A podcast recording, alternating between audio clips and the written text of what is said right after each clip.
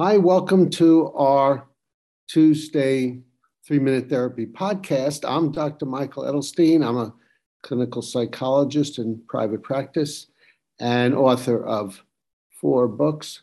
One is Three Minute Therapy, which is my website as well, three minutetherapy.com. The word three is spelled out. Uh, my other one of my other books is Stage Fright, which I wrote with my co-author Mick Berry, who just happens to be joining us. And Mick, you wanted to introduce this one. right. Yeah. So rational emotive behavioral therapy began in the 50s by Albert Ellis, and he developed it over several years as he would discover things which worked with his clients. It precedes cognitive therapy, and it's based on the idea and the uh, observable fact that we disturb ourselves. It's not the things that disturb us that it's not things that happen to us that make us disturbed, but it's the way that we think about them that makes us disturbed. What else would you like to add, Michael? I'd like to, uh, that's a very good uh, summary. And I'd like to add some illustrations. And these are illustrations I've got from various places. One is uh, a book I was reading. The author said, After reading this, you may wonder how it made me feel. And as Mick is explaining, it didn't make you feel anything. You made yourself feel certain emotions about reading this, and it depended on what you were thinking, what you were telling yourself. Another uh, statement from a book is My nerves had been completely fried by the drumbeat of bad news. So, in other words, the bad news fried your nerves, but there's no magical connection between news and your emotions what uh, fried your nerves was what you were telling yourself probably uh, this is awful this is horrible i can't stand it. Uh, s- statements like that. Another common one is just in one word. It's the word hangry. Hangry means when you're hungry that makes you angry. And of course again if you're angry and hungry it's what you tell yourself a bit about being hungry that makes you angry. Like, I must not be hungry. I have to eat. I can't stand feeling this way. This is awful. I tell some of my clients uh, who are losing weight hunger is your friend because if you feel hungry, that means you're not overeating because if you're overeating, you'd feel stuffed, not hungry.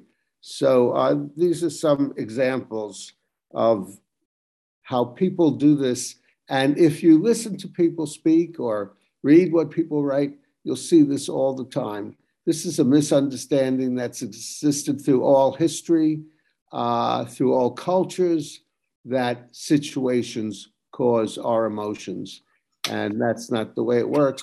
And not only listen to people talking, listen to yourself talking listen to yourself saying, uh, I'm stressed because of the deadline, or I'm worried about being able to pay the rent, or I'm depressed because my uh, I was fired. So uh, keep on listening to yourself and trying to correct yourself when you say I'm hangry.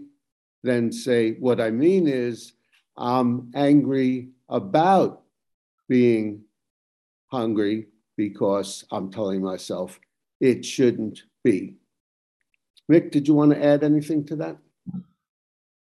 Well, I believe that we're then we've launched into the topic of today's podcast. Is that correct? Yes, that's the topic misattribution.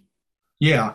And the thing is, the situations don't cause us to be upset, but it's important to remember that as human beings, we have a proclivity to upset ourselves. This is something that is endemic to being human. And a lot of times I've seen people say, oh no, I'm such an idiot because I make myself depressed. And they start making themselves upset about being depressed or depressed about being depressed. And I myself have done that. And the way to avert that is to remember that all human beings have a propensity and a tendency to think in self defeating rather than self helping ways. So, with REBT, Rational Emotive Behavioral Therapy, we learn to think in self helping ways and recognize when we think in self defeating ways to correct those self defeating thoughts into self helping thoughts and to not put ourselves down for thinking that way, but to accept, oh, I'm a human being like brushing your teeth. If you don't take care of your teeth, your teeth won't last. Same way, we want to take care of our own mental health.